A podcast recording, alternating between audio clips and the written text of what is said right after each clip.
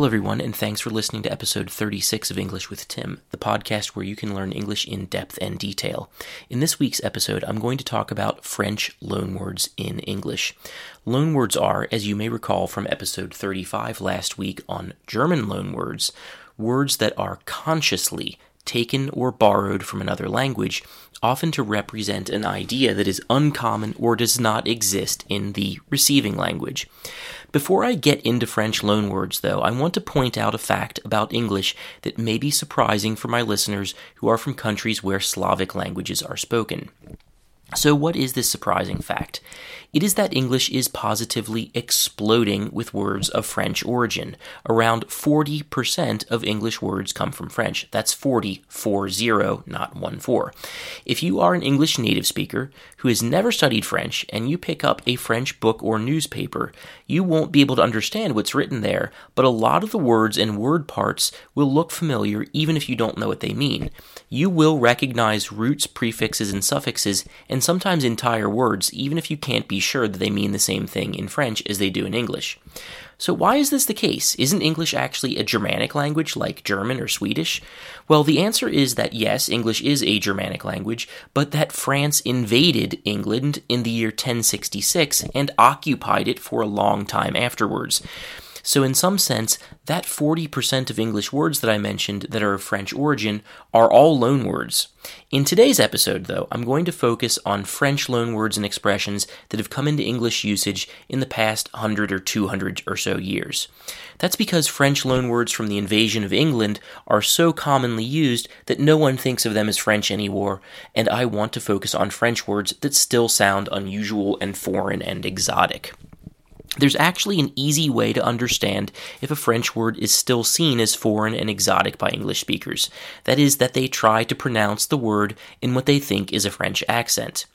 The reason English speakers do this is because they associate France and the French language with worldliness and sophistication, which is something I think you will see from this episode's selection of words, which I've broken into categories. I will use kind of a mix of um, the English pronunciation that is accepted in the English speaking world and the French pronunciation. Um, generally, there's not a huge difference be- between the two, um, but it's pretty noticeable. But I'll use a mix anyway. Um, so let's start with the first category, which is emotions. The first uh, word from this category is déjà vu. That's actually the French pronunciation, and the pronunciation in English is déjà vu. Because here we have actually an, an, established English pronunciation, I'm going to use the English one instead of the original French. So, déjà vu means something like, I already saw that, and it refers to a feeling we get when we uh, see something or someone that makes us feel that we have already seen it before in our lives, but we're unable to exactly say when it happened. So, some situations where people might experience or feel deja vu are when they are visiting a place for the first time and feel as though they've already been there, even though that's not the case. Or when a person has a dream at night and feel that they must have had this dream before but can't remember when. Another time somebody might have deja vu is when they're watching a TV show or movie for the first time and feel that they've seen the same scene or situation in life or on TV before. Or a person might be in a conversation and feel that they've had this very same talk before, even though they're not actually sure that this actually happened.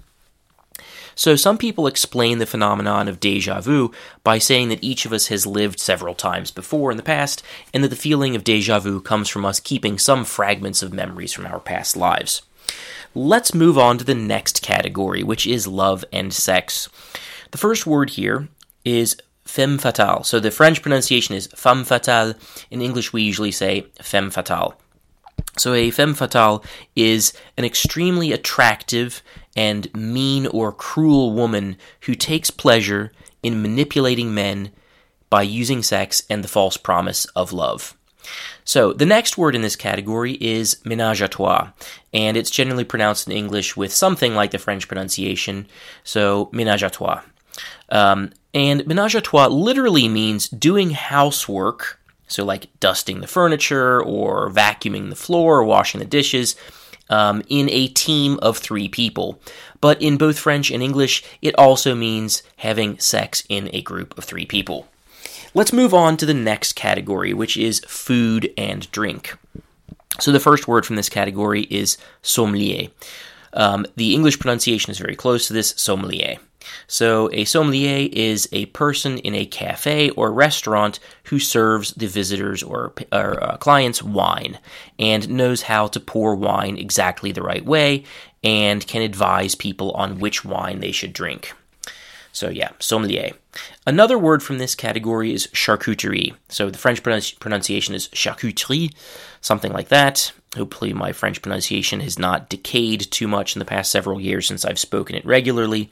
But the English pronunciation is actually, again, pretty close charcuterie. Um, charcuterie refers to high quality meat that is served usually in rather small portions. The portions are small because part of the goal of charcuterie is to taste the meat and appreciate its quality rather than to just get calories and stop feeling hungry. You can often hear in English the phrase charcuterie board, which refers to a wooden board with a selection of different types of meat on it, high quality meats, hopefully. In recent years, it's become popular to bring charcuterie boards to parties and events. Another great expression in the category of food, drink, and celebration is bon vivant. So that's the French pronunciation. English pronunciation is bon vivant. So a bon vivant is literally a uh, person who lives well, and it is used to talk about a person who, at all times of day, may be found enjoying the pleasures of life, including partying and finding lovers and smoking and drinking wine, champagne, and cognac, and possibly smoking. Um, a bon vivant knows that there are consequences for these kinds of hobbies, but views the consequences as an acceptable price for a life of pleasure. It's worth mentioning that a bon vivant probably works only when it's enjoyable or at least unavoidable. Now, I lived in France personally for a year, and now that I think about it, I didn't actually meet any bon vivants myself. Well, okay, I did meet some students who one could describe as bon vivants, but I never met anyone older than 25 who could be called uh, a bon vivant. I do, however, remember a conversation with two French women that I met in 2008 who told me that they thought all of Russia was populated mainly by, by bon vivants. Actually, now that I think about it, I can remember two French bon vivants. Um, I met them in the city of Nice in southeastern France. It was about 9 a.m., and it was quite sunny and beginning to get quite warm. I remember that I turned the corner on the street where I was walking with my two friends from Germany, and I saw two absolutely ugly young men. They were completely and utterly drunk with red eyes, and their skin was as white as paper. You could even see into their bodies. It was absolutely appalling how drunk they were They were so drunk they were almost falling over, and they just looked at us with this really arrogant, defiant look that made me think that they were acting on some kind of pr- principle that I didn't quite understand. So, yeah, bon vivants. Um, not all of them were that extreme, but that was the one that stuck in my memory. Let's move on to the next category, which is quite similar. Um, it is celebration and social life. So, the first item from this category is RSVP, which is actually an abbreviation that I will explain in a minute. An RSVP is an invitation to a formal event, especially a wedding. An RSVP always includes a request that the person receiving the RSVP respond and say whether they plan on coming or not. And that is in fact what RSVP means. It is uh, répondez s'il vous plaît, which means respond soon, please.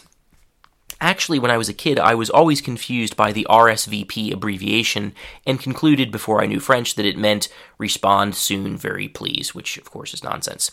The other word in this category of celebration and social life is rendezvous. So in French, the pronunciation is super similar, rendezvous. In English, uh, we can't really say that French R, so we just say rendezvous. So a rendezvous is two things it is a meeting or a date with another person. For example, can you meet me tomorrow at 4? No, sorry, I have a rendezvous with a lady friend. So the other thing that rendezvous can mean is a place where people plan to meet each other, place and time. For example, where's the rendezvous? It's at the southeast corner of Central Park at 4 p.m. Now, let's move on to the next category, which has to do with art. The first word in this category is haute couture. That's the French pronunciation. In English, we'd probably just say haute couture. Um, and haute couture is the practice of creating extremely high quality, high fashion clothing. Haute couture is clothing that is made to fit specifically one's one person's body in order to make that person look as good or interesting as possible. Haute couture is also made by the most prestigious clothing designers, who in turn use the best quality materials. Haute couture is extremely expensive and is usually seen only in fashion shows. Haute couture clothing might be worn just once by its owner. Haute couture is, as you can imagine, really expensive, so most people can't afford it, but it does influence larger fashion trends through fashion shows that it appears in. Now, the second word in this category of art is nom de plume. That's the French pronunciation, nom de plume, and in English we say nom de plume. Literally, this means name of feather. Nom, name, plume, feather. So this means um, uh, name of feather, and it refers to a second invented name that is used by a writer. Um, and again, more sophisticated people may try to say this in the French way, although not always. An example of a writer who had a nom de plume was Eric Blair, the English author who wrote 1984 and Animal Farm.